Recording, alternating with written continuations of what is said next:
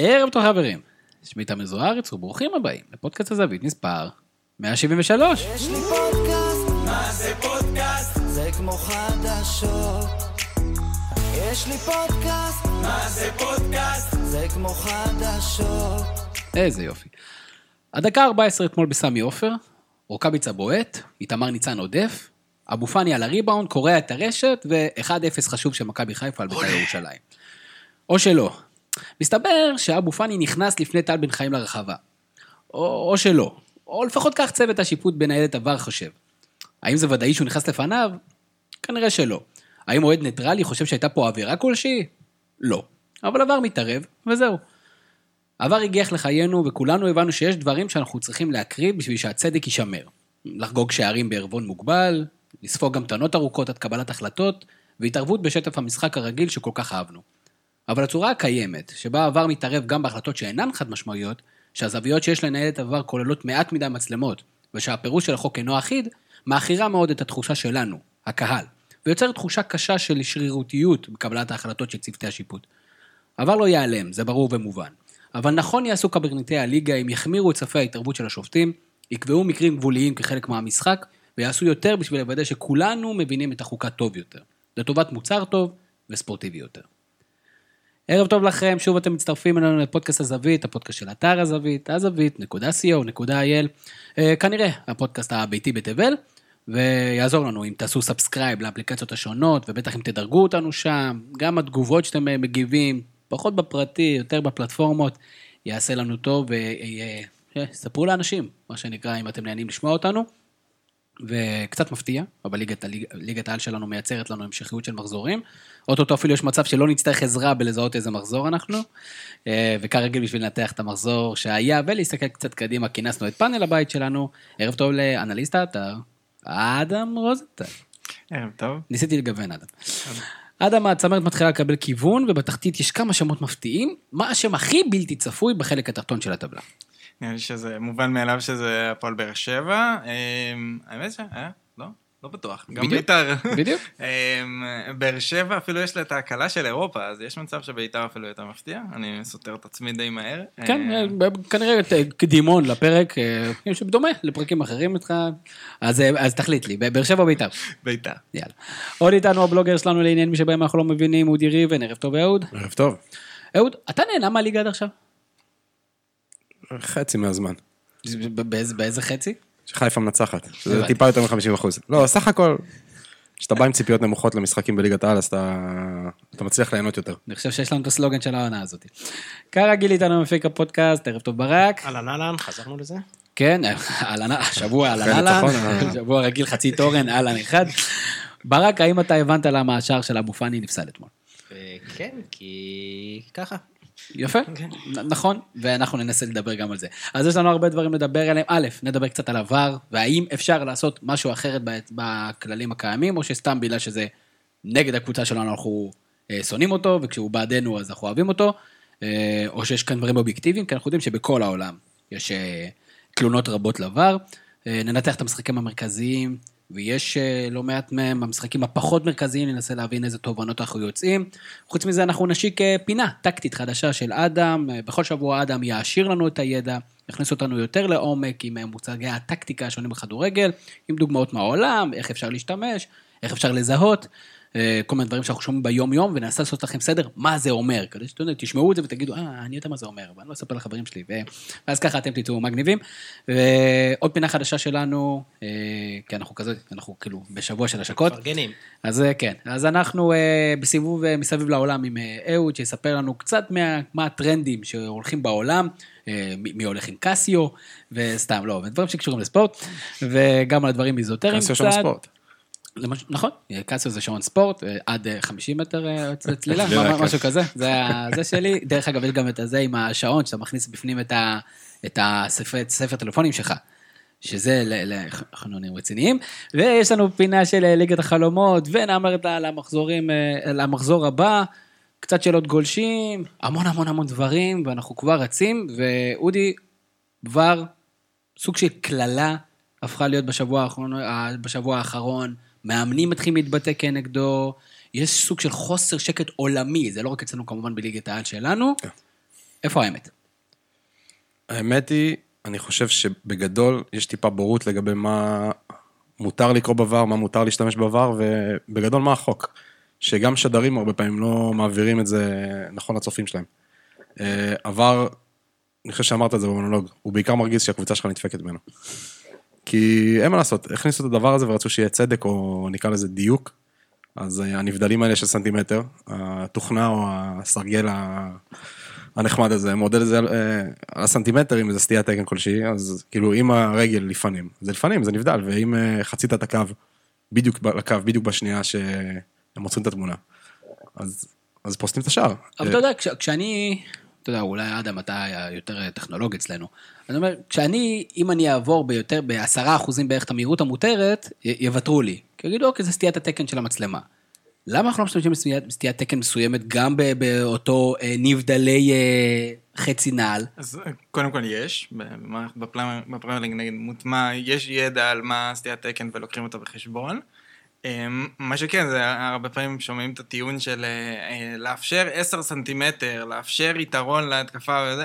אני, אני לא לגמרי מבין את הטיעון הזה, כי כל טווח שתבחר, שתבחר, הריב יתחיל ממנו. בדיוק, ברגע ש... או שמה, אוקיי, אבל זה היה 11 סנטימטר ולא 10, למה 11 זה יתרון יותר גדול מ-10?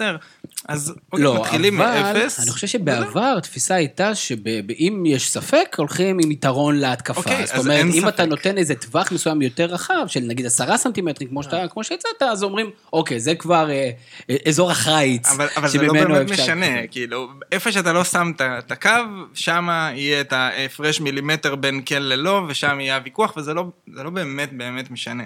אמ, עוד משהו שרואים, דרך אגב, עם, ה, עם הנבדל השנה, באנגליה בעיקר רואים את זה, כי באנגליה הם גם מקרינים את המדידה במדיוק, וגם הם כאילו מאוד, כאילו, פשוט מאוד ויזיביליים עם זה, אז זה, זה העניין ששינו את החוק של היד, ש, שה...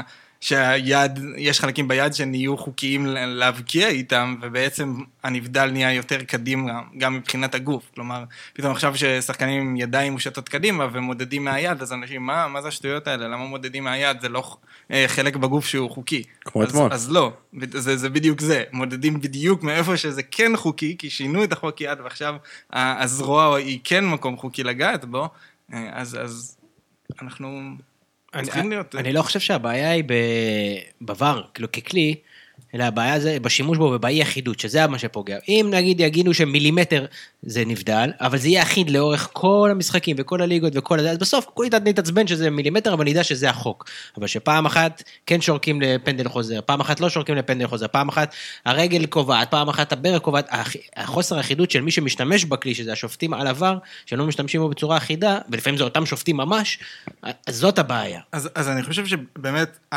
אם יש בעיה עם עבר, אז זה העניין שהחוקה של הכדורגל, יש בה יותר אזורים אפורים ממה שהיינו רוצים ברגע שאנחנו מכניסים טכנולוגיה שהיא שחור לבן.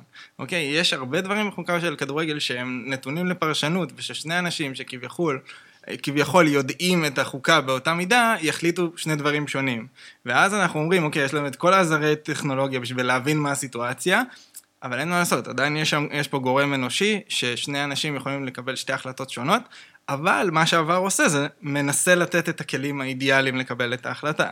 אה, אני, אני יכול להגיד מהחוויה האישית שלי, בתור אוהד של קבוצה שמשחקת בליגה הלאומית, שאין שם עבר, נראה לי שאתם קצת שכחתם, או אה, מי שרואה ליגה אירופית, קצת שכחתם את החוויה של לחטוף גול שהוא ממש בוודאות לא חוקי, ואתה יודע. שהחוסר צדק הזה הולך להישאר. כלומר, אתה אשכרה רואה גול, שאתה רואה שהוא בנבדל, וזה לא הולך להיפסל. אם עבר לפחות את הדברים הברורים, והדברים שהם פשוט, הטעות האנושית עדיין אה, מפספסת אותם בגלל הקצב משחק, לפחות את זה כן יש לנו, וזה... אני חושב ששוב, בא למישהו עם הכלי, או זה, זה, זה, זה השימוש. פרשנות שונה של כל החוסר מיני. אחידות. once יהיה אחידות, אני חושב שיש פה עוד, עוד אלמנט, אלמנט התעסוקה.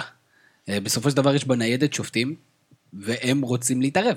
זאת אומרת, הם לא רוצים, הם כביכול רוצים, הם, הם רוצים להשפיע, הם רוצים לתת לך מבט נוסף, אבל המטרה, שאם זה לא מקרה גבולי, שלא יתערבו. זאת אומרת, זו כוונת משורר, ל- להבנתי, לתפיסתי, ממה שאני קורא, יש- ועדיין יש הרבה אזורים שאתה אומר, תשמע, למה קראתם לו לזה? זה גבולי במקרה הטוב. אז, אז אני, יש, יש דברים שבמשחק, יש, יש מקרים גם פה, יש מבחינת החוקה של עבר, יש דברים שבהם מה שאתה אומר זה נכון, ויש דברים שכביכול החוק, אומר זה שחור לבן, ולכן עבר פשוט הטכנולוגיה המנצחת, כמו נבדל. לא, אוקיי? נבדל אין לי בעיה, דרך אגב, קובעים את הקו הזה בשחור ולבן, באמת. עניין הפנדל הוא בעיקרון גם ב- באזור הזה, כלומר כניסה לרחבה הוא גם בעיקרון מוגדר כמשהו שהוא אמור להיות מוחלט.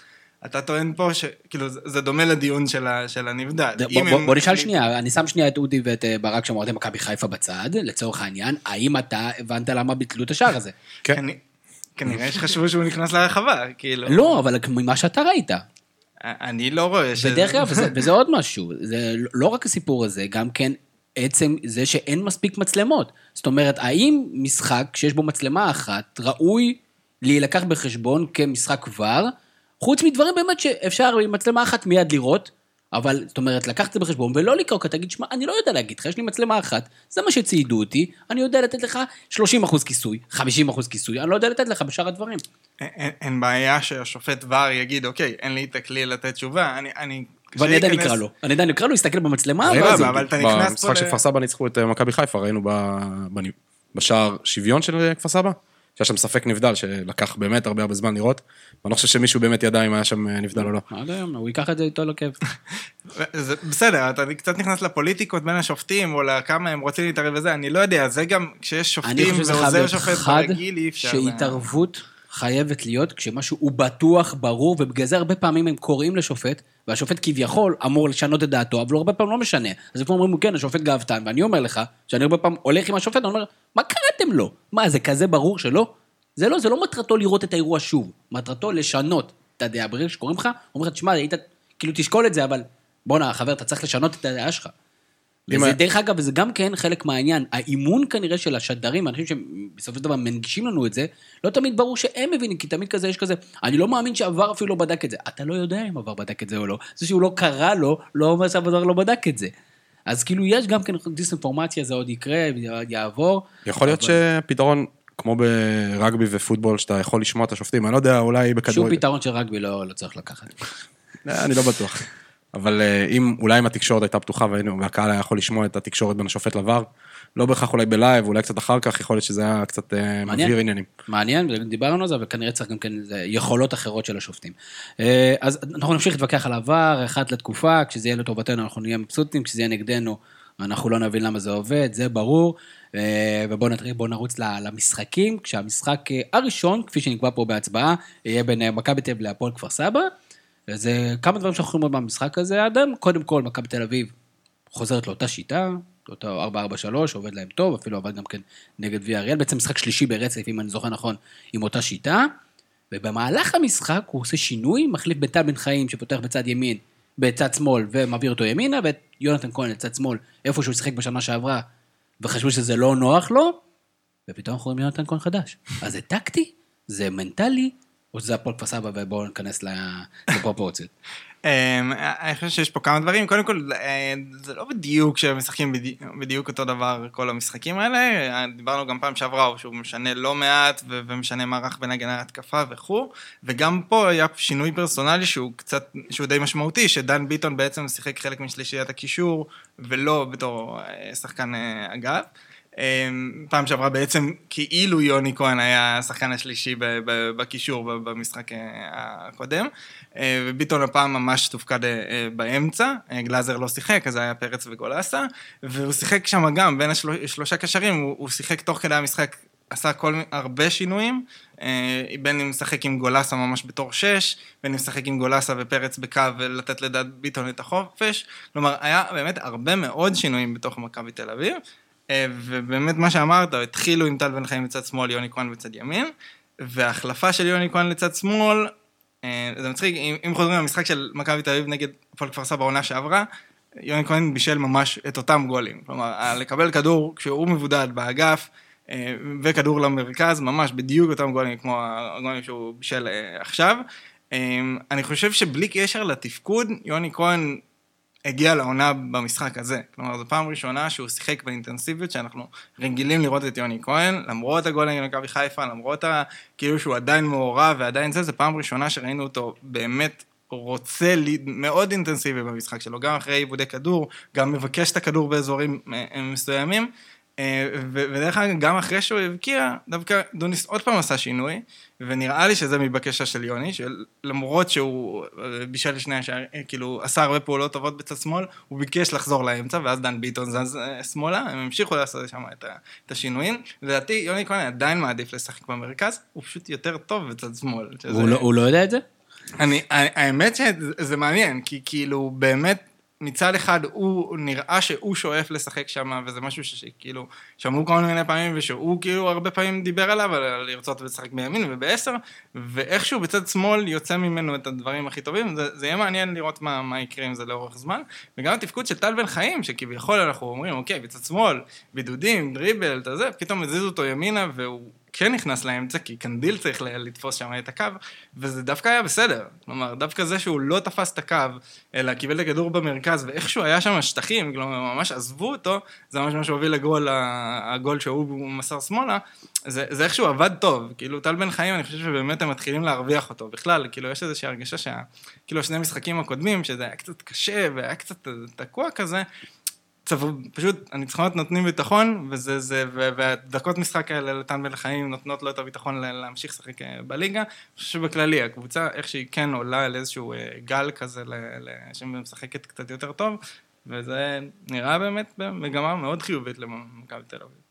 ויש להם שבוע גם אה, אה, בקרבאח, יוצאים מטורקיה, ואז משחק נגד אה, סמך אשדוד, יש עוד שבוע מעניין, בכלל חודש מאוד מאוד משמעותי למכבי תל אביב מבחינה, אבל את הפער המשמעותי הם צמצמו וזה חשוב.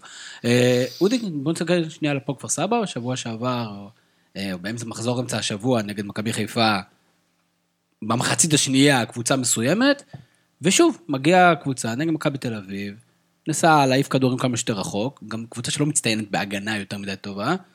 אה, אה, מה, הדברים האלה, אנחנו נמשיך לראות את התנודות האלה בקבוצות התחתית בין, אה, אתה יודע, המאניה לדיפרסיה וניסיון ליזום ופתאום ניסיון להתבנקר.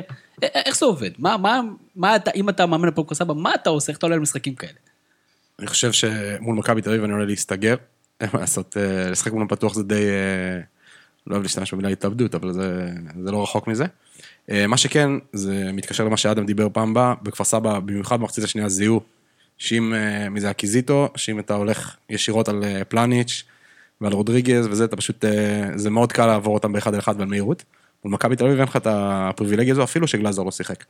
זה פשוט, זה חיה אחרת מבחינה הגנתית.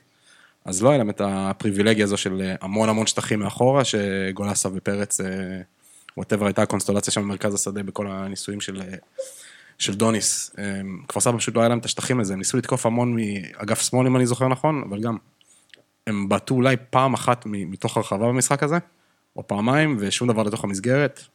היו אנמים לחלוטין, למרות המשחק הפתוח. גם בוא נדע על האמת, בסוף זה תלוי בקבוצות הגדולות שמשחק נגדה. אם הרי מכבי חיפה שתפסו אותה לא טובים, אז הם, יש להם סיכוי להפתיע. אם מכבי תל אביב באה מרוכזת וטובה, הסיכוי שלה הוא מאוד מאוד מאוד מאוד מאוד נמוך. אלא אם היא תתבנקר ותעצבן אותה, עד שהקבוצה היריבה תאבד סבלנות והיא תעקוץ, אבל אה, זה סיכוי נמוך מאוד. זאת אומרת, השאלה שלי, הפועל כפר סבא יודעת שהיא לא קבוצת הגנה טובה. ראינו גם נגד מכבי חיפה שהיא לא קבוצת הגנה טובה. זה היה יותר באמת לגחמות של רוקאביצה, שיכל שם לסגור את הפער על ערן זהבי באותו מחזור בערך. במחצית הזאת. אבל השאלה אם לא היה נכון לאמיר תורג'מן לבוא, להעמיד לחץ מאוד גבוה עם שלושת השחקנים הבאמת מהירים שיש לו מקדימה. להפעיל, ההגנה של מכבי תל אביב היא אולי אינטליגנטית, אולי היא ננוסה, היא לא מהירה. ולהפעיל קצת לחץ, למה לא משתמשים בכלי הזה? כי, שוב, בהגנה של הפועל כפר סבא היא לא לא מכבי פתח תקווה או קריית שמונה שיכולה לעמוד בצורה עד, עד הדקה האחרונה. אני לא בטוח שהבנתי בדיוק מה אתה שואל. אני שואל למה לא, התחיל, לא, למה לא פתחו בלחץ גבוה? אז קודם כל, כן קצת לחצו. הבעיה עם לחץ זה שלחץ לא יכול להיות אפקטיבי אם אתה לא דוחף את הקו הגנה שלך למעלה, כלומר אתה חייב לצמצם את הפער לכיוון הלחץ של כל הקבוצה, ואז ברגע שאתה עם קו הגנה גבוה נגד מכבי תל אביב, שיש לה כל כך הרבה איכות, אז אתה בעצם פותח את עצמך בצד השני. כלומר, כל פעם שהלחץ הזה יישבר, אתה הרבה יותר חשוף מאחורה, ודווקא הם קצת עשו את זה. כלומר, הגולים, אה, אה, היו מצבים שמכבי תל אביב תקפו, והפועל כפר סבא, חלק מההגנה שלה הייתה עם הפנים לכיוון השער של עצמה. זה לא משהו שאמור לקרות לקבוצה כמו הפועל כפר סבא נגד מכבי תל אביב, שככה הם יספגו אה, מצבים. מצד שני גם, אני חושב שכאילו הפער, באמת במה שאודי אמר, שרן ייני פשוט היה במשחק מצוין. אה, זה, זה כאילו, באותה מידה הם ניסו לעשות את אותן פעולות, זה פשוט לא הצליח. כלומר, שרן ייני באמת היה במשחק טוב במשחק הזה, כאילו, במשחק הספציפי הזה, וזה פשוט חסם למכבי תל אביב את השתיים, שלוש מצבים האלה שהיא הייתה יכולה להיות חשופה מאחורה. המשחק הזה המשיך אה, ככה, נסכם אותו בעוד איזה משפט, אה, המשחק הזה המשיך להבליט את מה שמכבי תל טובה בו, כמובן חולת קישור מאוד איכותית, עם יכולת גם יציאה קדימה, דיברת על זה מקודם, שגם כאן אתה יכול להחליף שניים מאחורה, אחד מקדימה, פתאום דן ביטון נכנס כזה יותר לעמדת הדור מיכה בשנים עברו, אבל עושה רושם שההבדל המשמעותי בסופו של דבר זה, זה פשיץ. זאת אומרת, יש איזה כתובת, יש איזה שחקן, מה, מה מביא פשיץ למכבי תל אביב? מה, מה האיכויות שלו שכל כך מתאימות למכבי תל אביב? ושוב, גם כובש שערים. כן, פשיץ הוא, הוא, הוא באמת, הוא, הוא סוג של שחקן שלם, למרות שהוא, כמו, דיברתי על זה ממש כשהוא, רק כשהוא הגיע, הוא נראה מאוד גדול, וזה נראה עוד... אה, שחקן מטרה כזה, ששולחים אליו כדורים לראש וזה, זה מאוד שונה מהסגנון שחקן שבסוף מקבלים. האיכויות שלו הם המון התנועה בלי כדור שלו, הוא פשוט עושה תנועות של חלוץ פשוט נכונות ממש. דקה שנייה או שלישית במשחק, אה, יוני כהן קיבל שם כדור במתפרצת, רואים את פשיט נכנס לרחבה, קולט ששני הבלמים על השוער, עוצר, יוני מוסר לו אחורה לסף הרחבה, כמעט היה גול רק מזה שהוא הבין את התנועה של הבלמים. שמאוד דומה לגול שהוא כבש נגד ויה ריאל, שגם כן, הוא ראה שדור פרץ הולך הוא, הוא הבין לאן דור פרץ ייתן את הכדור, כן, פשוט לקח צעד אחורה וכבש. הוא פשוט מבין את התנועות ברחבה הרבה יותר טוב מרוב השחקנים בליגה, והבלמים שלנו ממש אוכלים את התנועות האלה בלי אה, זה. הוא גם, הוא בסוף הוא גם שחקן מאוד קבוצתי, ויש לו את היכולת להשתלט על כל כדור כמעט שזורקים אליו, וזה יתרון עצום. מכבי תל אביב, היא המון פעמים צריכה להתמודד עם ההגנות האלה שהן יחסית נמוכות, והכלי הזה של אפשר לתת כדור לשחקן ש...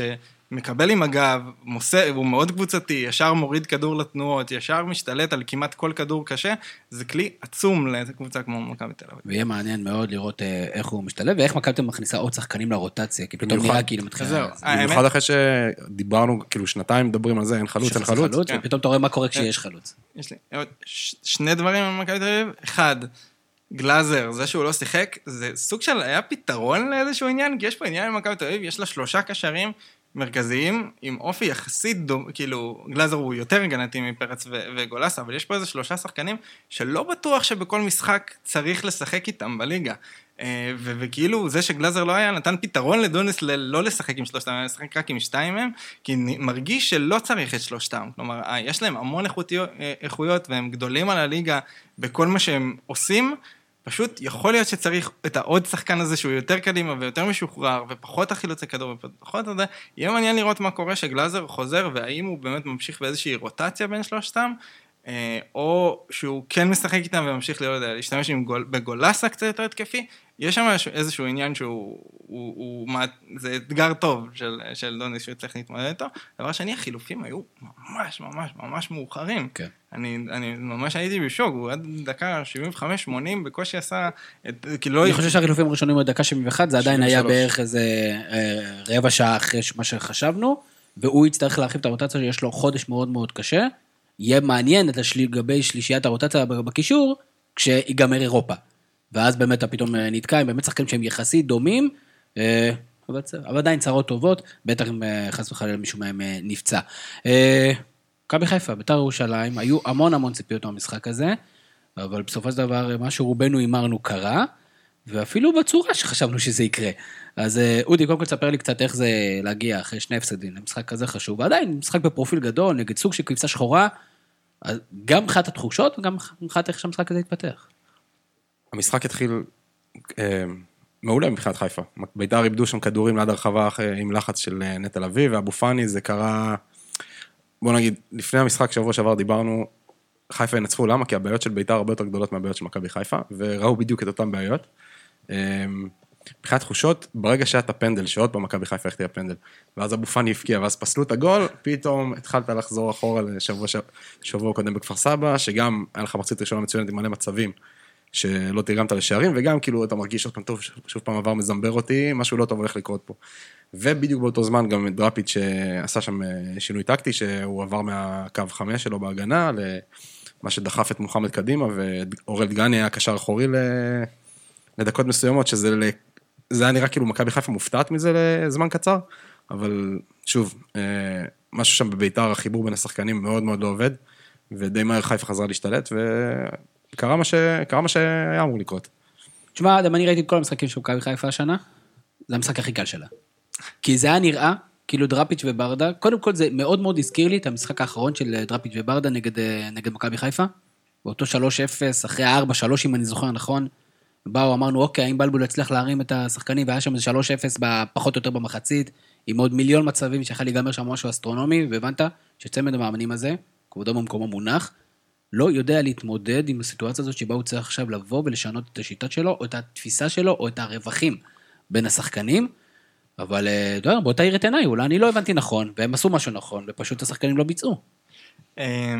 קודם כל, הם ניסו להגיב, אה, היה פה שינוי טקטי מאוד משמעותי, כאילו, הם שיחקו עם שלושה בלמים. אה, אני חושב שמבחינת... אבל, מה עומד מאחורי, אני מצטער שאני קוטע אותך, מה עומד מאחורי מלכתחילה לבוא על שלושה בלמים כשאתה ברור לך, ואני אפילו צייצתי את זה לפני המשחק, שהפער הוא בין, הרווחים בין הקישור לבלמים. אז אתה בעצם לוקח עוד שחקן, במקום שחקן לשים מישהו באמצע, וכך הוא גורם לכך שהפערים לשחקן כמו רוקאביצה ושרי, זה פשוט, אה, זה קל מדי.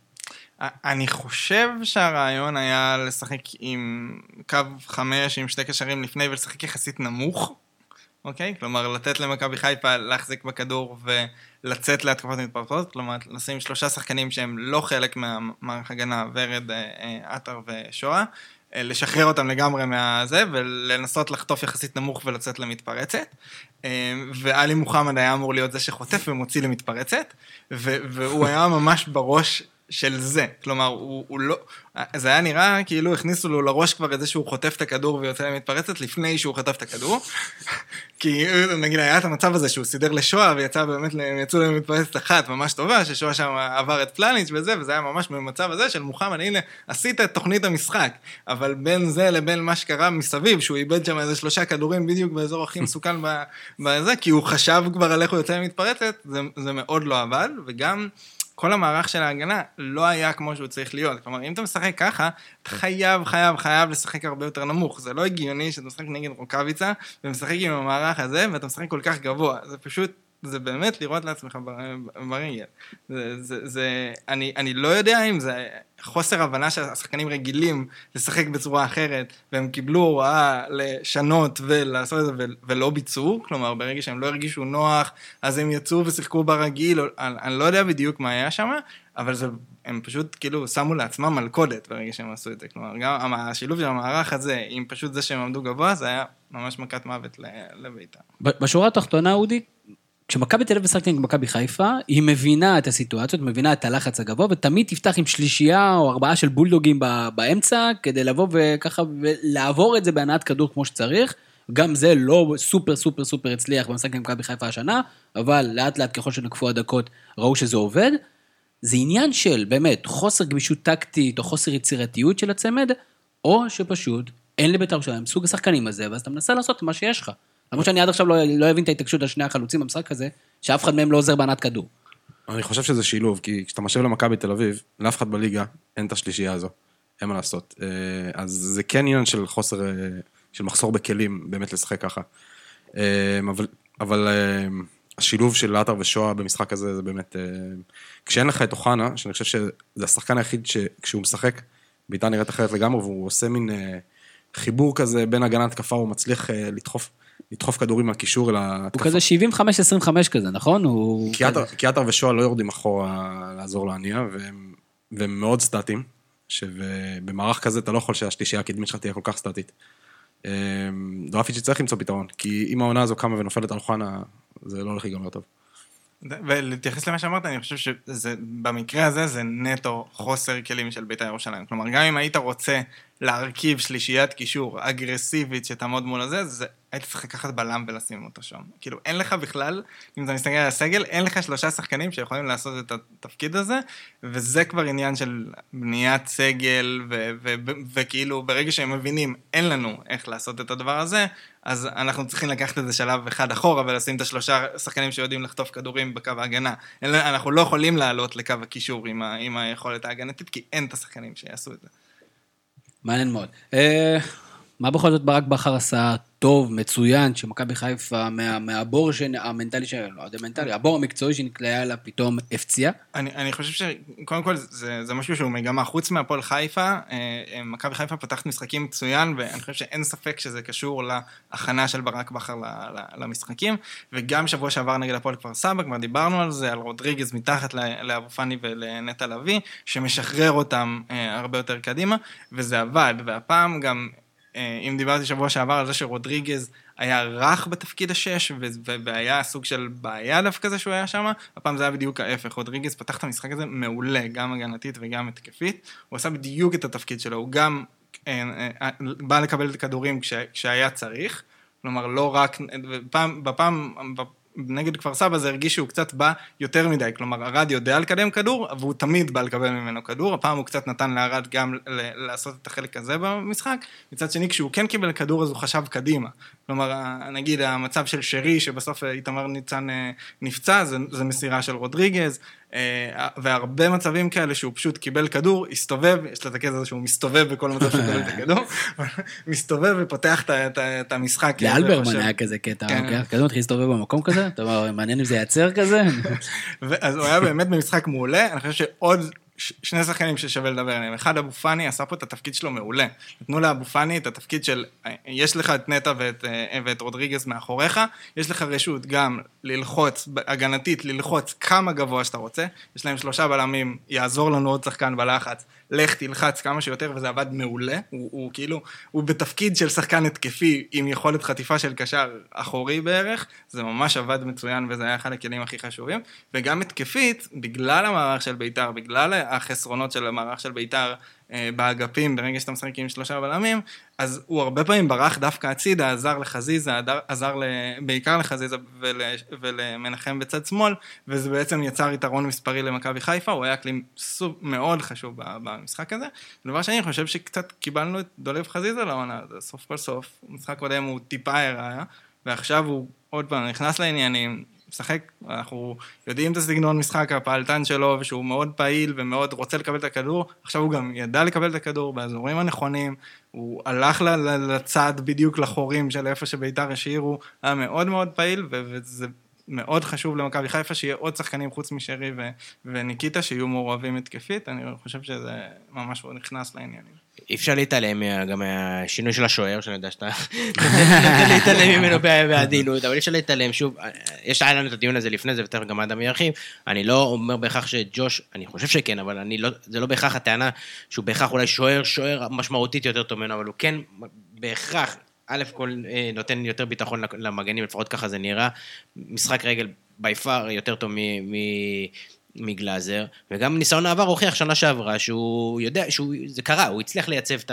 זה, ועובדתית יש לו בחיפה יותר נקודות איתו. אז אני לא הבנתי את, ה, את הניסיון ללכת בכוונה בכוח, הבנתי שהוא, נכון, הוא פתח לא טוב את העונה, ועדיין, אני חושב שזה כן שינוי מאוד משמעותי, ושלא צריך לזלזל בו, זה שג'וש חזר. תפיסתית אני מסכים איתך, אמיתית אף אחד לא, אפילו לא בעטו לו לשער, זאת אומרת, אנחנו אפילו לא יודעים אם נכון. היה להם חוסר ביטחון, לא אה, אהבו את החצי. אבל הוא- זה- באמת, בוא נוגע בעובדה האלטרנטיבית שלי, בחיים האלטרנטיביים שלי, היינו חוטפים גול במשחק.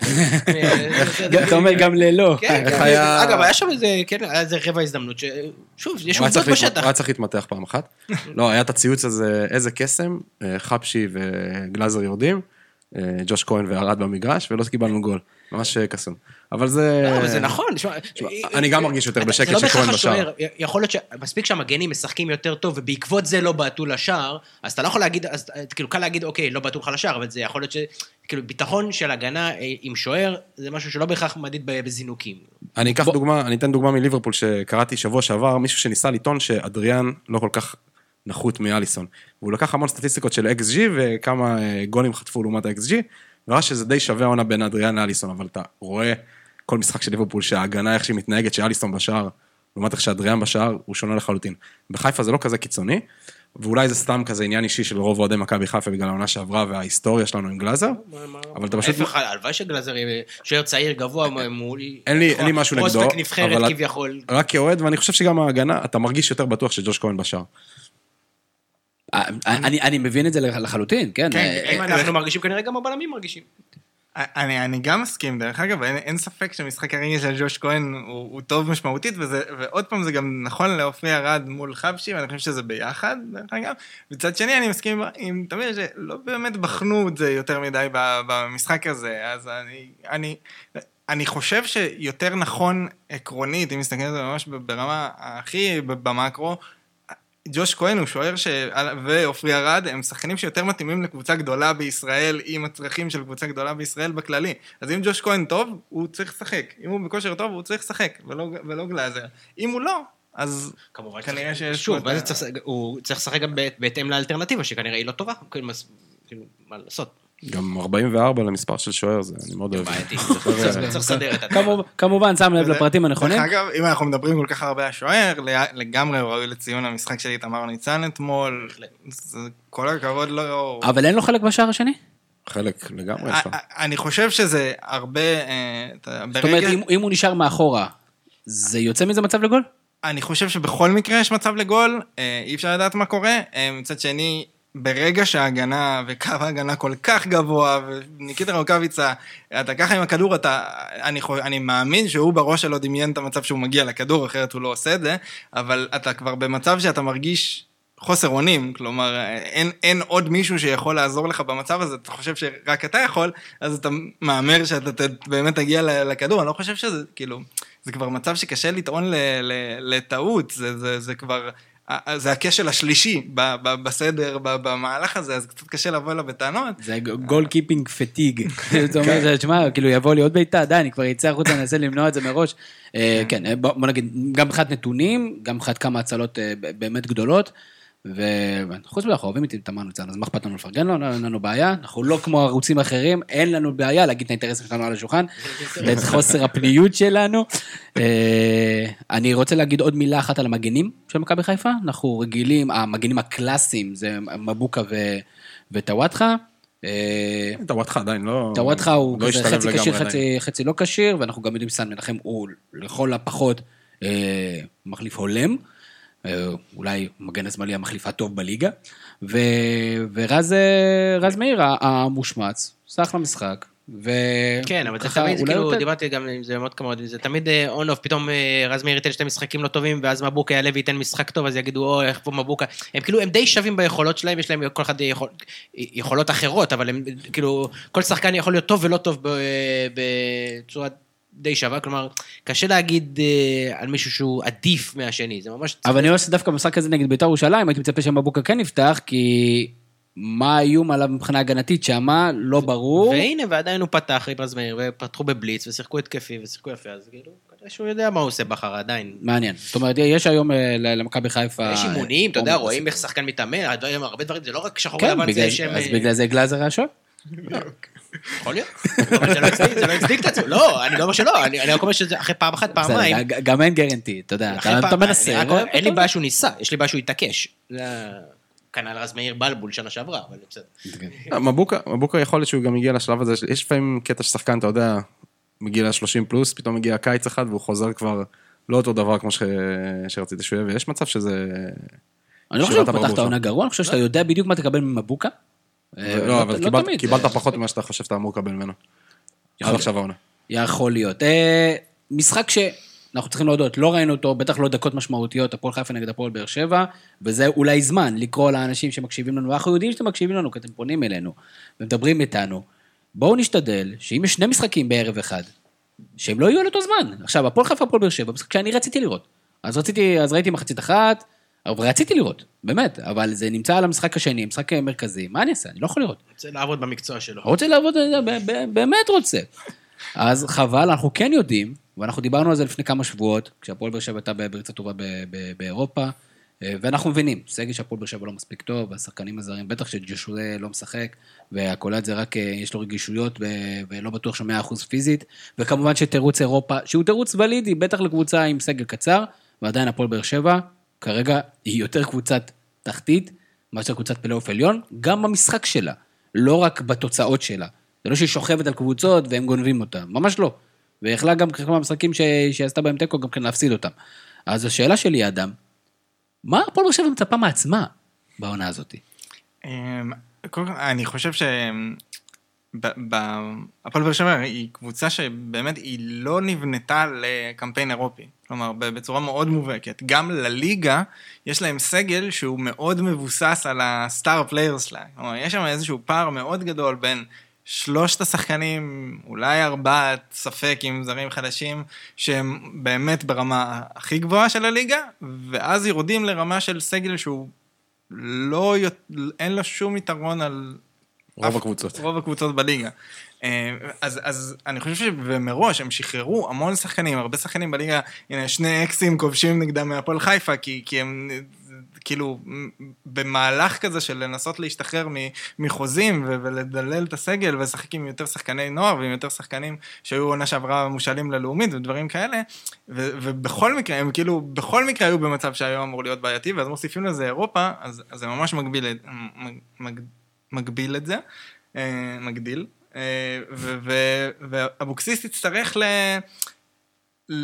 למזער נזקים עד שמסיימים אירופה, ולעשות סוויץ' מאוד חזק במוח ברגע שהם אה, יוצאים מהדבר הזה. כלומר, ההשלכות ה- ה- לטובה, הכלכליות של הדבר הזה, של, של הקמפיין הזה, הן משמעותיות, אבל ההשפעות המקצועיות כרגע הן לא פחות. כלומר, זה הולך להשפיע, זה, זה, הם לדעתי יהיו במאבק על האם הם יהיו בפלייאוף עליון או לא. ב- ב- שוב. חמישה משחקים אחרונים, ארבעה תוצאות תיקו והפסד.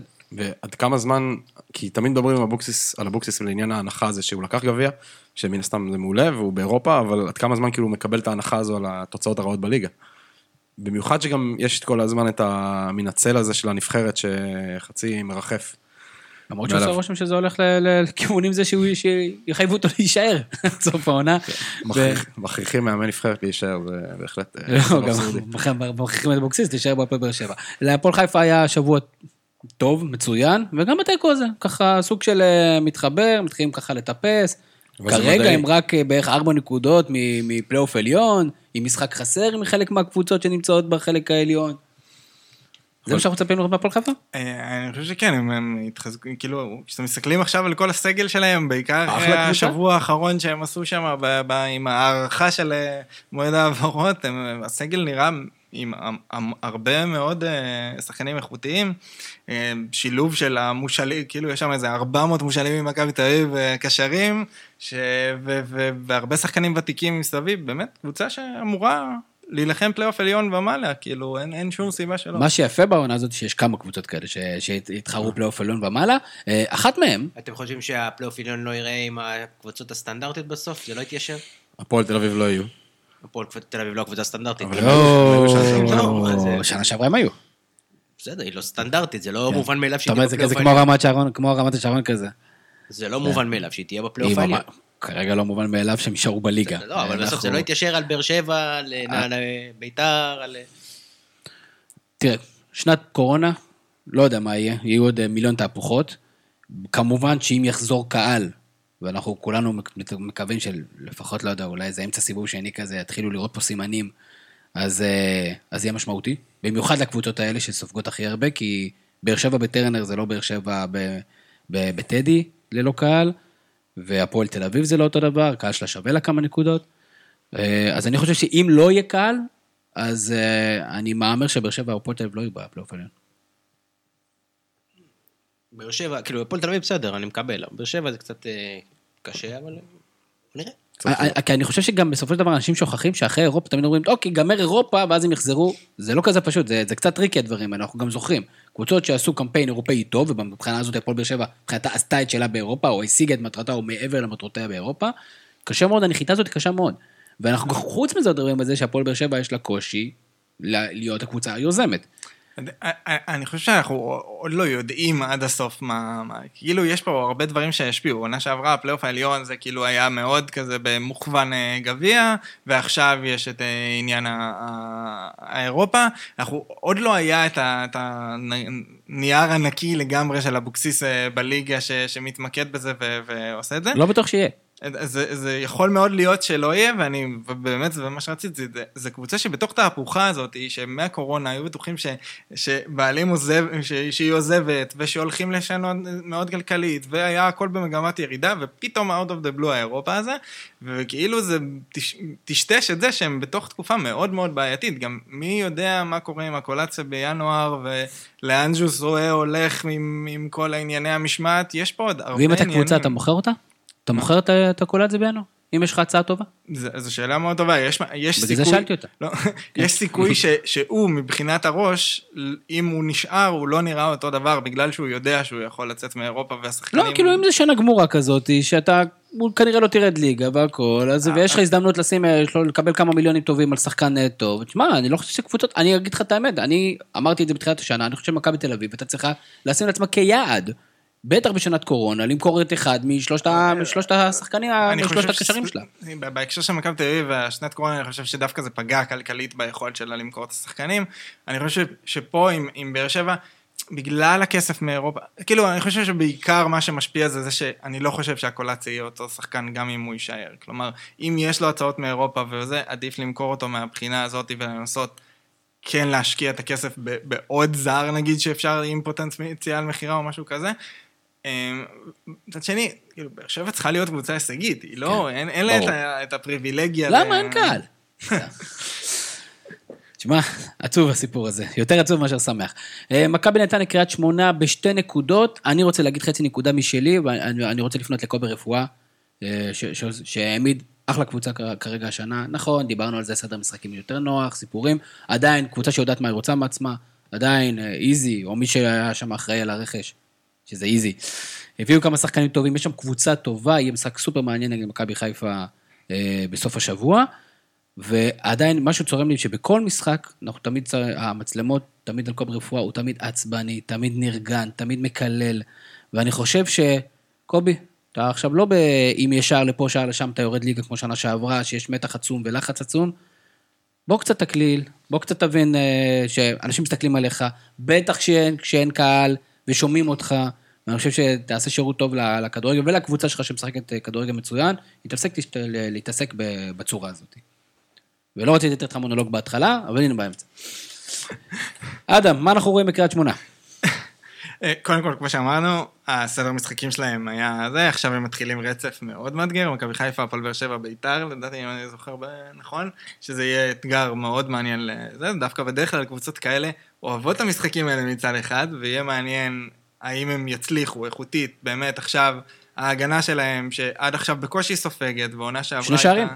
כן, ועונה שעברה הייתה נקודת תורפה, יש שם הרבה ישראלים, כלומר, אנחנו מדברים, נחמיאס הרבה שנים, דהן עונה שעברה היה בעונת פריצה, אה, סמואל בראון שם בקישור ביחד עם הופמייסר, יש שם הרבה שחקנים ישראלים, צעירים שמקבלים את הדקות שלהם, שמקבלים את ההזדמנות שלהם בליגת העל כבר אה, עונה שנייה לפחות בהרכב, עכשיו הם מוכיחים את עצמם, אני חושב שהשלושה משחקים הקרובים הם גם במה לשחקנים האלה להראות שהם באמת עושים את הקפיצת מדרגה, אה, וספציפית על המשחק הזה, אני, אני, חו- כאילו, היה משחק, היה משחק שתי קבוצות מגיעות בכושר טוב, אנחנו אומרים, משחקות יחסית פתוח וזה, היה משחק טוב, יחסית ל- לזה, אבל לא קרה המון.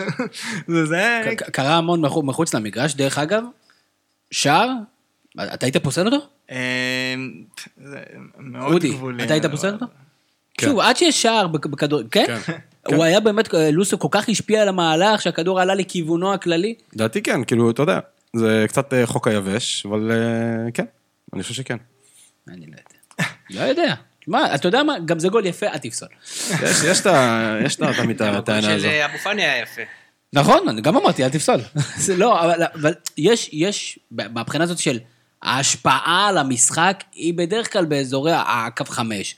אתה ו- לא רוצה לתת את השיקול דעת הזה לשופט. אני לא יודע, אם- אבל זה היה שיקול דעת, כי בסופו של דבר אם הכדור הולך 15 סנטימטר שמאלה, אז הוא לא אומר שזה השפעה על המשחק, כי הוא לא היה באזור, לא מישהו קפץ לנגוח רק בגלל שלוסיו היה שם.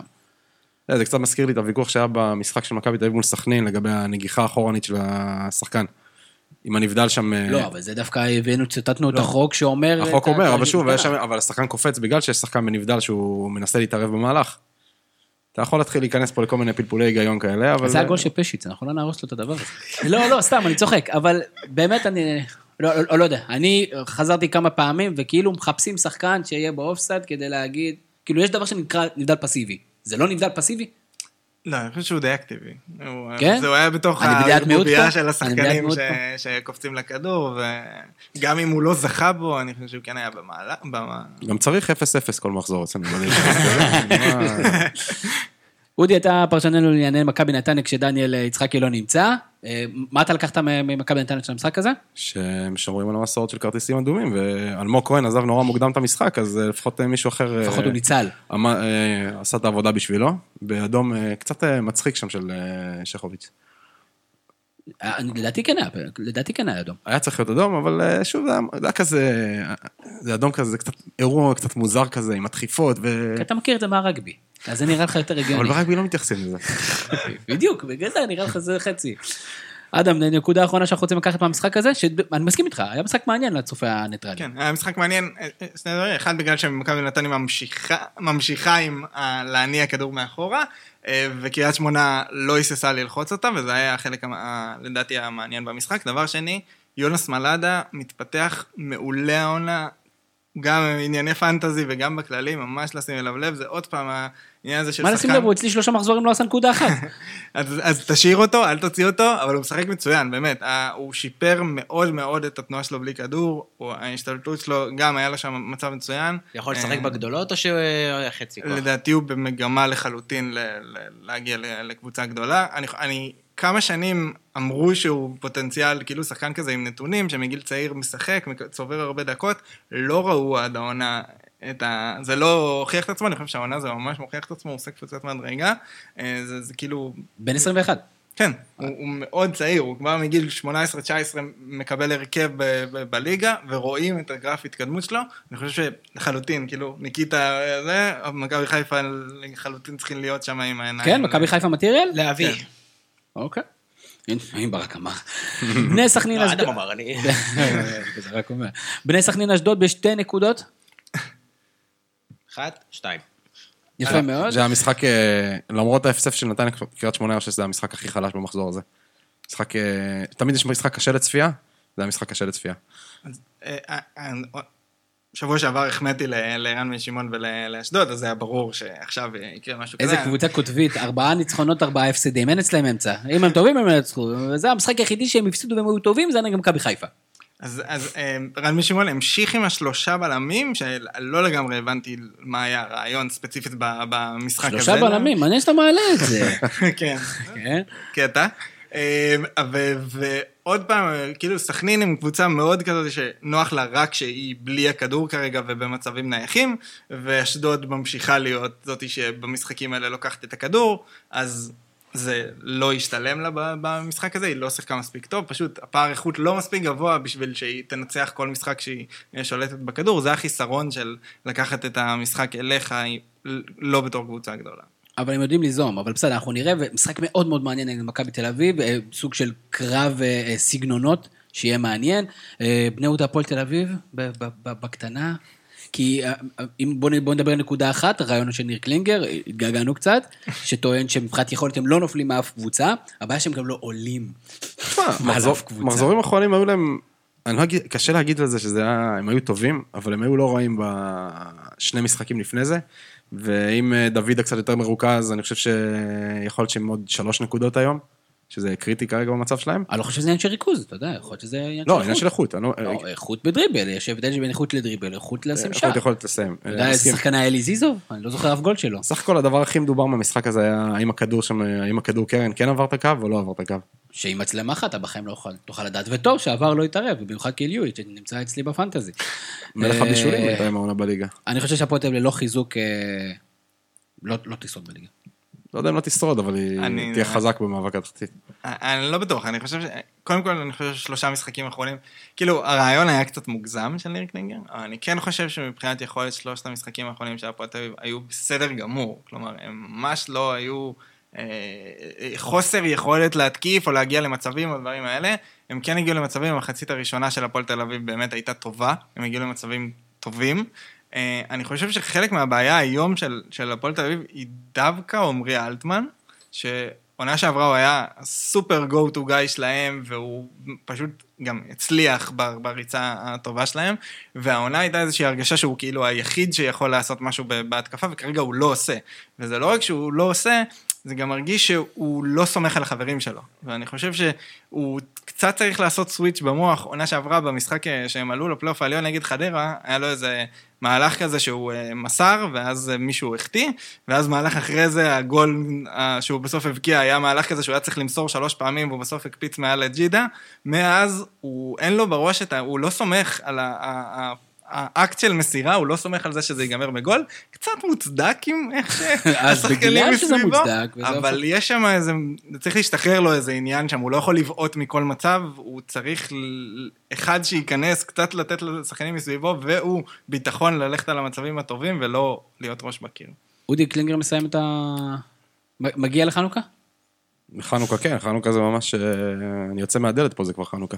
אבל אה, לא לא חושב שהוא יסתור את העונה. מילה אחרונה למכבי פתח תקווה, מוליכת הטבלה נגד אה, חדרה.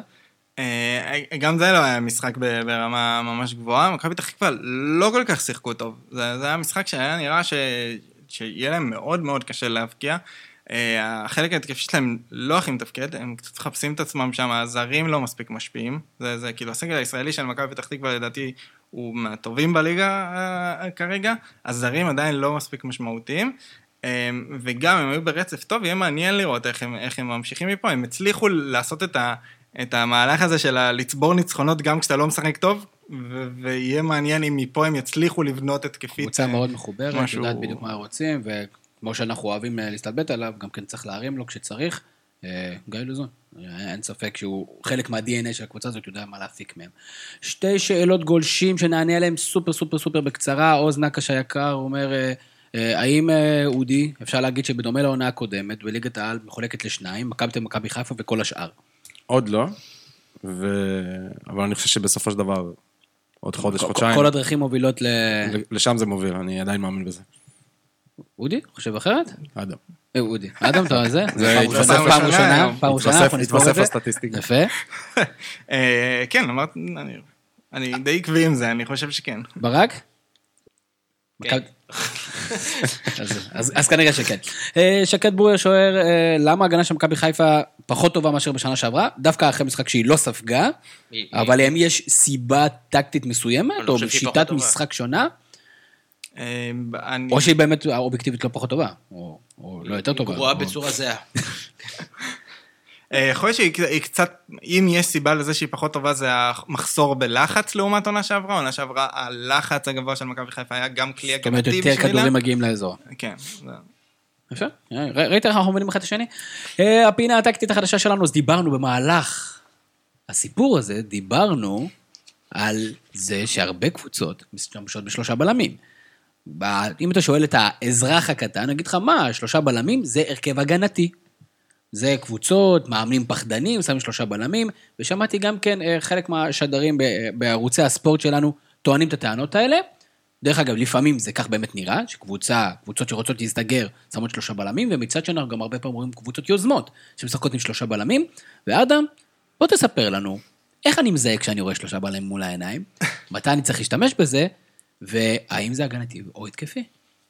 אז אה, קודם כל, כמו כמעט כל מערך בכדורגל, זה יכול להיות גם וגם. אני, אין, אין פה איזשהו עניין שאוטומטית, ברגע שמציבים שלושה בלמים בהרכב, ושלושה שחקנים שהתפקיד שלהם בלם, אז אוטומטית ההרכב הגנתי, או, או להפך. זה מאוד תלוי גם באופי של השחקנים וגם בתפקוד על, ה, על המגרש. אה, יש, יש, כאילו, עצם העניין זה שהם משחקים עם, אה, עם שלושה בלמים, הוא, זה, זה, זה איזושהי נקודת התחלה. אה, בדרך כלל גם כשמנסים לזהות מערך, אז, ו, וזה גם משהו שהוא יחסית קורה הרבה בתקופה האחרונה, הרבה פעמים גם יש, הקבוצות משנות את המערך שלהם בין ההגנה להתקפה. בדרך כלל כשמדברים על מערכים דווקא מדברים על איך עומדים, אה, איך עומדים הגנתית. כלומר, אם רוצים לזהות את, ה, את העמידה של קבוצה, זה, אז בדרך כלל מסתכלים דווקא על, על העמידה ההגנתית, זה הנקודת התחלה שממנה יוצאים כשמדברים על המערך של, של הקבוצה. ואז בעצם הזיהוי של שלושה פעמים זה באמת שיש שלושה שחקנים אה, שהם תמיד יהיו בקו ההגנה, אוקיי? כלומר- באותו קו למעשה. כן, שהם תמיד באותו קו. אבל גם אם יש שלושה בלמים, יש לפחות שלושה וריאציות של איך עומדים הגנתית. כלומר, עמידה הגנתית עם שלושה בלמים, היא יכולה בעצם להיות קו של שלוש, אוקיי, בהגנה, זה יכול להיות קו של ארבע, וזה יכול להיות קו של חמש. עכשיו, טיפה מוזר. נתחיל מהכי אה, פשוט ודווקא הכי, אה, שאנחנו הכי הרבה רואים בקבוצות אה, ישראליות קטנות שמשחקות נגד קבוצות גדולות, אז זה בדרך כלל יהיה באמת קו חמש. קו חמש זאת הגישה הכי פסיבית כשמשחקים עם שלושה בלמים. בעצם מה שזה אומר, זה אומרים שלושה בלמים, ויש שני מגנים שהם כביכול מגנים טבעיים, בדרך כלל כשמשחקים עם שלושה בלמים, אז גם באנגלית לא, לא קוראים לזה, כאילו קוראים לזה wingbacks. זה לא המגנים, אין, אין, לא נראה לי שיש לזה... זה לא fullbacks, אלא wingbacks או לא- halfbacks. כן, זה, זה כאילו, יש לזה שם אחר לתפקיד הזה, של כאילו השחקנים שהם לא חלק אה, עקרוני מקו ההגנה, אלא הם שחקני האגף שיכולים להיכנס לקו ההגנה ב, ב, ב, בעמידה הגנתית. אמ, אז, אז באמת הגישה של חמישה בהגנה היא באמת ח- גישה יותר פסיבית. למה היא יותר פסיבית?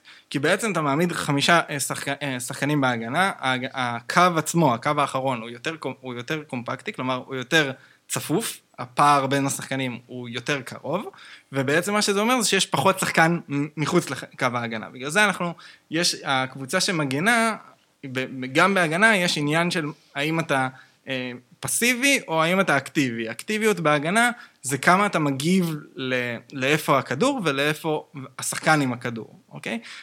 התגובה ההגנתית היא, היא בעצם תזוזה של הקבוצה לכיוון הכדור. אוקיי? וכשאתה משחק עם חמישה בהגנה, בעצם כל הקו האחורי בכלל לא זז. כלומר, הוא עומד סטטי לחלוטין, השחקנים היחידים שיכולים לזוז זה מי שמחוץ לקו ההגנה. אוקיי? ואני מציין את זה כי כשמשחקים עם שלושה בלמים ומשחקים עם קו ארבע, אז בעצם מה שקורה זה שממש משחקים במטוטלת, אוקיי? זה, כאילו, אני לא יודע אם מישהו מכיר, יש את הצעצוע הזה של ההריסה של ניוטון עם, ה, עם הכדורים, שמושכים כדור לצד אחד וזה פוגע, ואז הכדור בצד שני זז וזה... חשבתי שהבנתי מה זה מטוטלת עד שהסברת. אז, אז ההריסה של ניוטון היא בדרך כלל גם עם חמישה כדורים, ובאמת ככה פועל אה, קו של שלושה בלמים, שמס, ש, שבעצם מתייצב עם קו הארבע. בעצם כל המאמנים בארץ מיישמים את ניוטון. נכון? עושה. בעצם, בשיעורי הפיזיקה. כן. The Newton approach. אז, אז בעצם מה שקורה זה שכשמתקיפים מולך בצד אחד, אז בעצם הווינגבק בצד הזה יוצא מהקו הגנה, אוקיי? הווינגבק השני נכנס ומייצב קו ארבע, כלומר הווינגבק, נגיד מתקיפים מצד הימני שלך, אז הווינגבק השמאלי ייכנס להיות בקו הגנה ומייצב קו ארבע עם שלושת הבלמים, הבלם הימני כאילו עומד כאילו מגן. ימני. הווינגבק עולה ומגיב לאיפה שהכדור, כלומר הכדור יהיה באגף ימין, אז הוא יגיב לשחקן עם הכדור, הוא יהיה oriented לשחקן ש, שמחזיק את הכדור, ואז אם הקבוצה היריבה מחליפה צד, אז בעצם באיזשהו טריגר של החלפת צד, ההגנה צריכה ממש לעשות את ה shift הזה, כלומר ה wingback השמאלי צריך לצאת מקו ההגנה וה wingback הימני נכנס אחורה.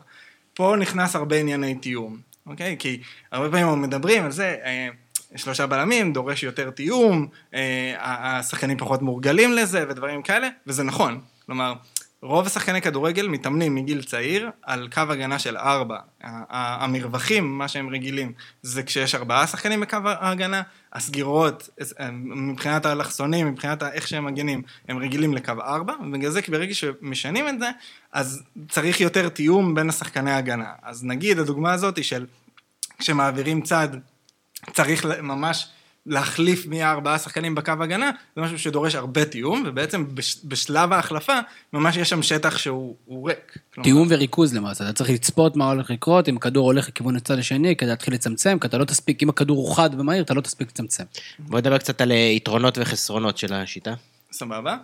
אז אמ, מבחינת חסרונות הגנתיים, אמ, בדרך כלל כשמשחקים עם שלושה בלמים, אז יש את שני הווינגבקים באגפים, ובעצם מבחינת המבנה של המערך, אלא אם כן זה משהו שהוא יחסית חריג, הם יהיו השחקנים היחידים שהם באגף.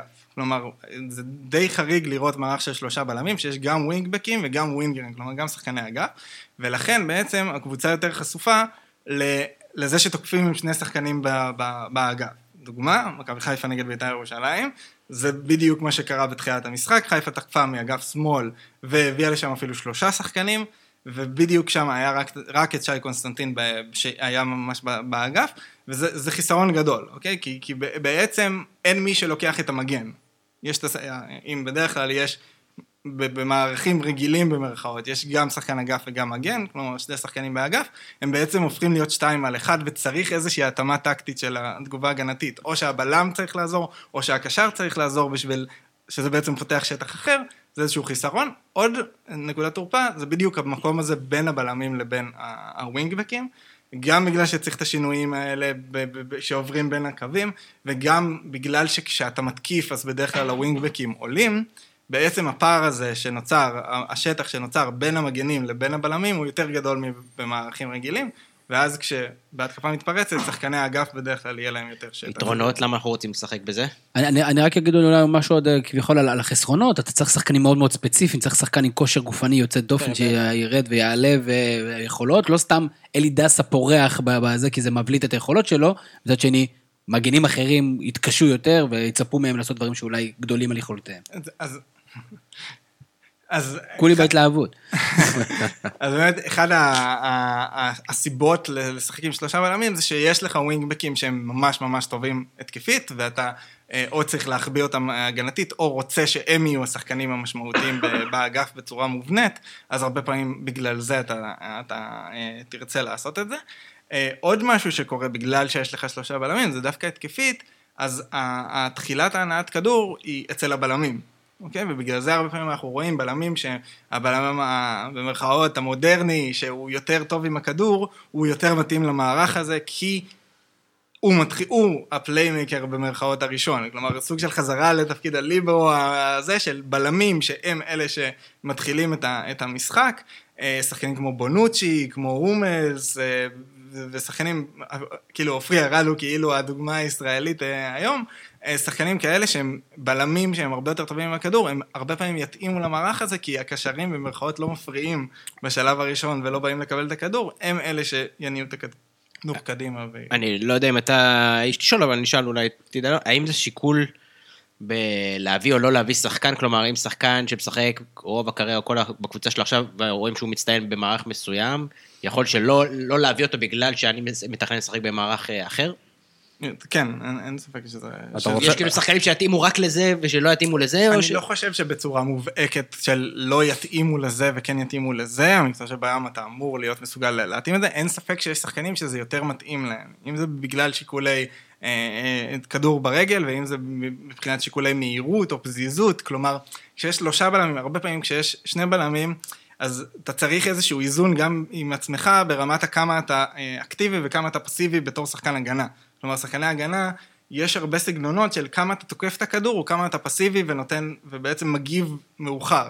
כלומר, נגיד הדוגמה הכי בולטת, ונדייק הוא בלם מאוד פסיבי, למרות שהוא אה, עצום ומאוד פיזי, הוא מאוד פסיבי, הוא נותן לשחקן התקפה לעשות את המהלך, ורק ברגע האחרון, מתי, רק כשהוא חושב שזה נכון, הוא זה שיגיב אה, הגנתית. הרבה בלמים הם, הם דווקא מאוד אסרטיביים, לא. רק זה- בלמים, תמיד דיברו על מבוקה שהוא יכול לשחק רק נכון. בדיוק, אז- המגנים. אז- כן, זה מגנים, אז, אז יש בלמים כאלה שהם מאוד אסרטיביים בגישה שלהם, ובשלושה בלמים יש יותר מקום לשתי הסגנונות. כלומר, כשאתה משחק עם שני בלמים, לפעמים אם יש שחקן שהוא מאוד מובהק, ל, ל, בעיקר לגישה האגרסיבית וההגנתית, הוא קצת יכול להשאיר חורים. ברגע שיש שלושה בלמים, אז יש את הכיסוי שלו ויש את הצורך בזה שהוא יהיה אגרסיבי, אבל יש מאחוריו את הכיסוי. נגיד, הדוגמה הכי בולטת בליגת העל זה אליסון דו סנטוס, שהוא בלם סופר אגרסיבי בגישה שלו, ובמערך שלושה בלמים, גם מכבי פתח תקווה, גם בני יהודה, הוא נראה פשוט יותר טוב, כי יש כיסוי. אז בארבע מאחור הוא פשוט אה, הרפתקן מדי. כן, כלומר. אין כיסוי של הבלם, שרק עוד בלם לא יכול לכסות עליו.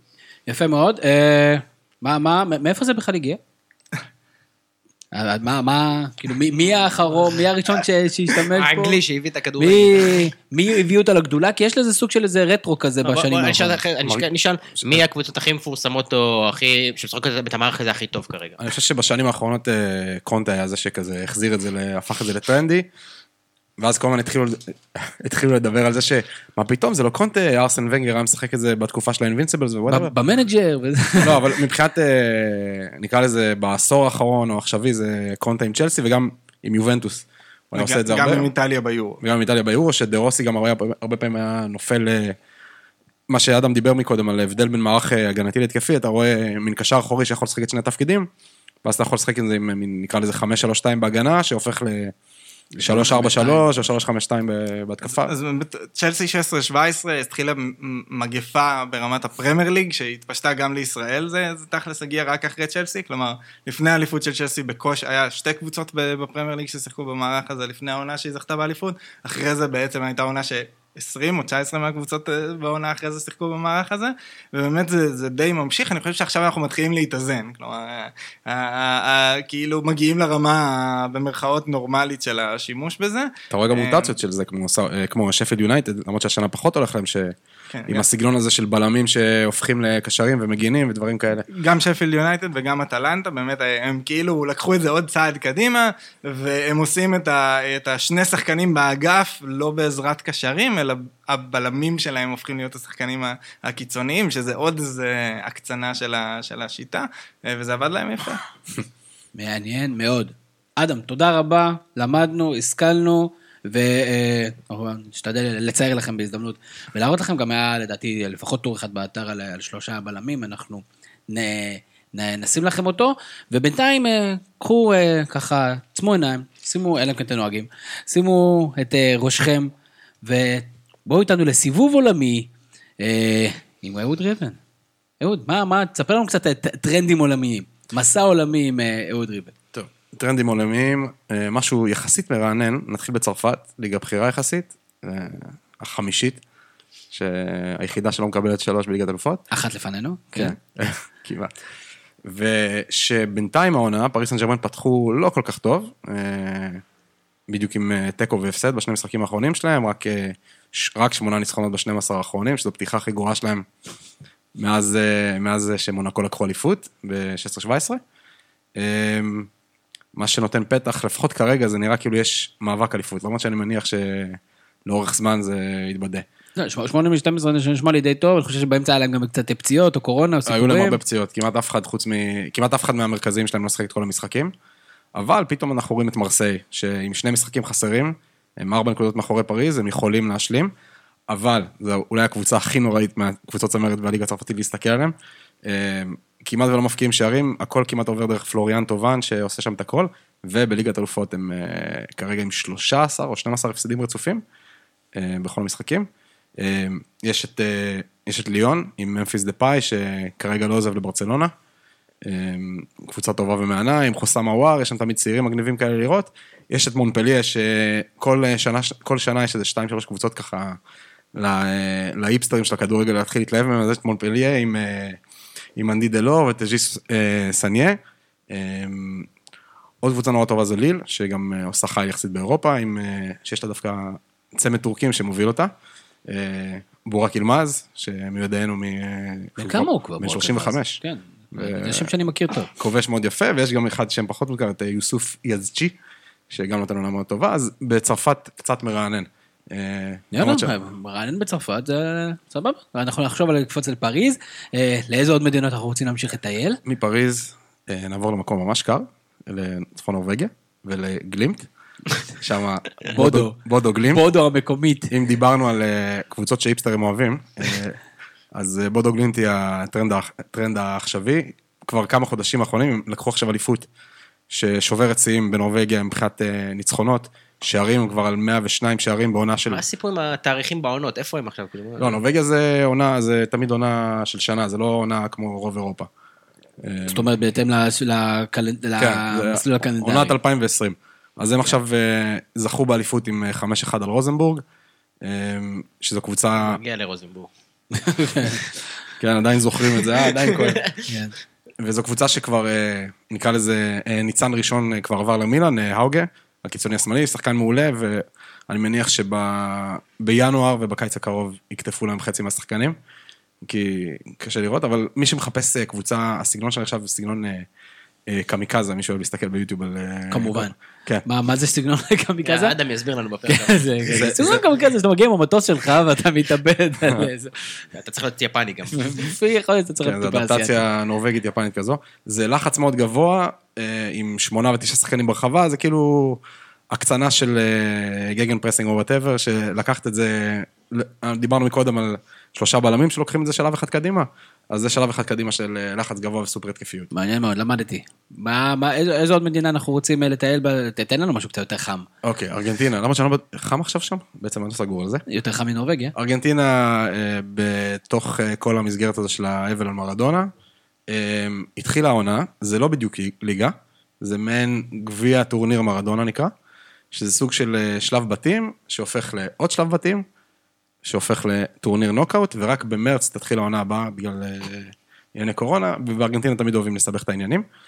אה, ובינתיים זה היה, האמת, בסוף שבוע הראשון זה היה מעניין לראות את כל המחוות למרדונה, למרות שמסי אה, קצת גנב את ההצגה בעניין הזה.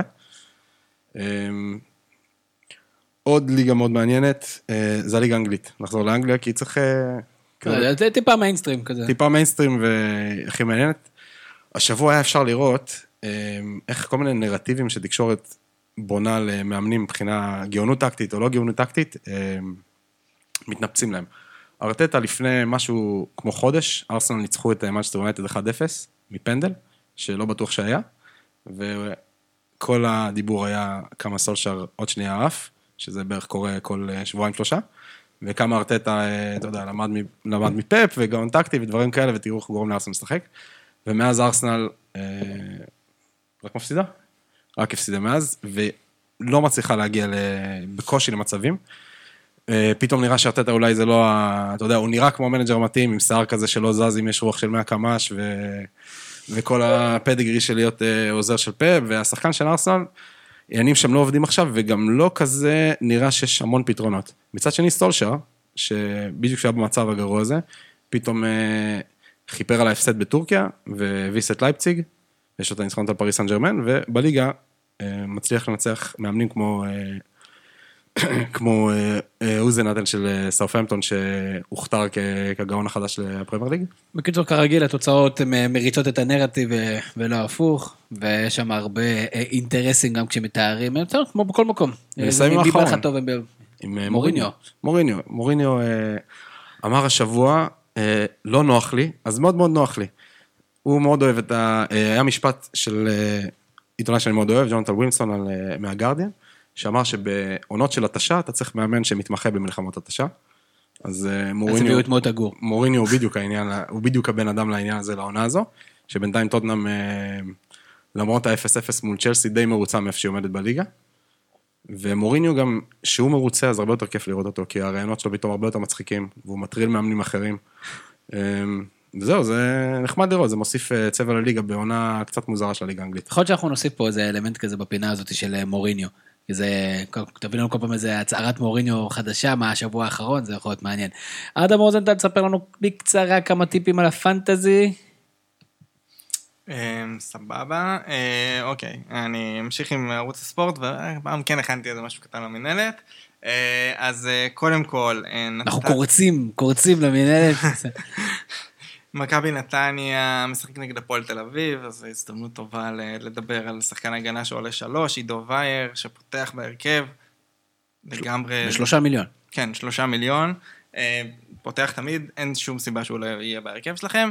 אה, אם יש לכם את מלאדה, תשאירו, אני גם ממליץ להכניס. אה, כמו שאמרתי, הוא נראה באמת טוב. המלצת קנייה. כן.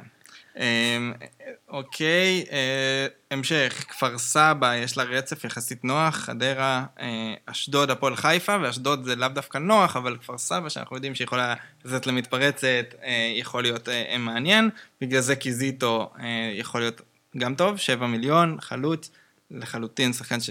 7 מיליון. אה, עוד שחקן שמה, אה, איתמר ישראלי פצוע כרגע, וזלמנוביץ' משחק, הוא גם ממש זול, הוא עולה שלושה מיליון.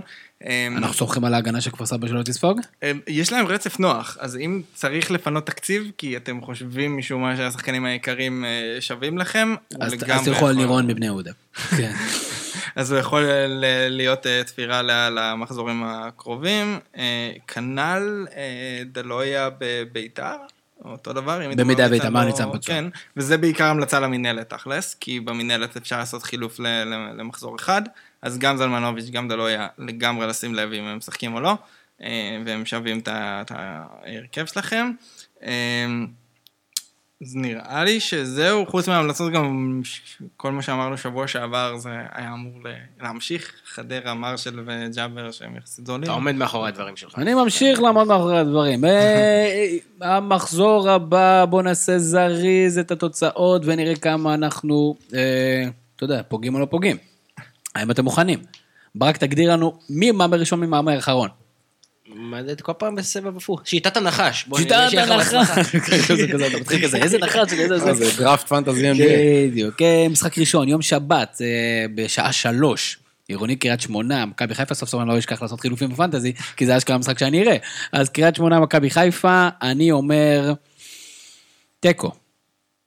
אם יורד גשם זה אחד, בלי גשם זה איקס. אה, מכבי חיפה. חיפה. יפה. מכבי פתח תקווה, בני יהודה, ביום שבת, בחמש ועשרים, השעה העגולה אה, הזו. אה, האמת שדווקא דווקא יפה, כי הם עשו שזה יהיה אחרי המשחק של נכון. אנחנו שמחים. מכבי פתח תקווה, בני יהודה, אמרת נחש. אה, תיקו. תיקו. פתח תקווה. הפועל חיפה בני סכנין בשעה רבע לשבע. גם כן ככה נוכל לראות את המשחק הזה עד הסוף. אני הולך על הפועל חיפה. הפועל חיפה. אה, תיקו. הפועל חיפה. אתה יודע מה? סכנין. סתם. כן, לא, סתם. סכנין, סכנין. אה, עשרה לשמונה, משחק טוב, אמור להיות. הפועל תל אביב, מכבי נתניה. בכלל, שבת עם משחקים טובים. הפועל תל אביב, מכבי נתניה. הפועל תל אביב, מכבי נתניה. זה מעניין. תיקו. אה, נתניה. שתיים, נתניה. ניצחון בכורה של הפועל תל אביב. בכורה? ניצחון של הפועל תל יש אביב. ניצחון. אני צריך אה, להסתבך עם הבכורה הזה. לינגר אמר שהוא זה, שהם לא נופלים מאף קבוצה בליגה, אז... אה, נכון, הם צריכים, אני אומר סטטיסטית, הם צריכים מתישהו לעשות- לשים ניצחון. אה, הפועל חדרה, הפועל כפר סבא, המשחק היחידי ביום א', אה, הפועל חדרה, כפר סבא, כפר סבא. חדרה. חדרה. אם נגיד, לא יקרה כלום, ידעו שהמשחק הזה, כן. שהמשחק הזה לא יתקיים. אה, חדרה. יפה. יום אה, שני, שני משחקים, גם כן, שני משחקים טובים, כמעט שניהם באותה שעה. סמך אשדוד, מכבי תל אביב, בשעה שמונה בערב. מכבי תל אביב. איקס. לקחת לי. מכבי תל אביב. עכשיו סתם נצא היטרים. לא, לא, זה, זה משחק קשה. משחק באשדוד, משחק קשה. תיקו. והמשחק המרכזי, בית"ר ירושלים, הפועל באר שבע, 8.45. איזה מאמן לא- לא יגיע למשחק אחרי זה. אה, אני חושב שכזה תיקו. באר שבע. ביתר. ביתר. מעניין מאוד. אה, האמת, כמה משחקים טובים מאוד במחזור מחזור. הזה. אה, זהו, אה, אודי ריבן, מה מה נאחל לך השבוע? השבוע, ש... סתם, שלא הודיעו על סגר בהמשך, זה הדבר כן, היחיד ש... כן, כן, בריאות, גם באמת בריאות בלי קשר. אדם רוזנטל, כמובן תודה רבה על כל הידע שאתה שופך עלינו. אה, מה המשחק שאתה הכי מצפה לו השבוע? אה, איזה קולות. מחכה לטור של חמי ביום שישי. תכלס. תכלס. אה, ביתר באר שבע, למה לא? נכון? אחלה משחק. יפה מאוד. אה, תודה רבה כרגיל, ברק קורן, כל ההפקה, סדר ארגון ו- אה, ו- ו- ותקנות ותיקונים. אני הייתי תמיר זוארץ, שיהיה לכם המשך ערב. נהדר. יש לי פודקאסט, מה זה פודקאסט? זה כמו חדשות. יש לי פודקאסט, מה זה פודקאסט? זה כמו חדשות.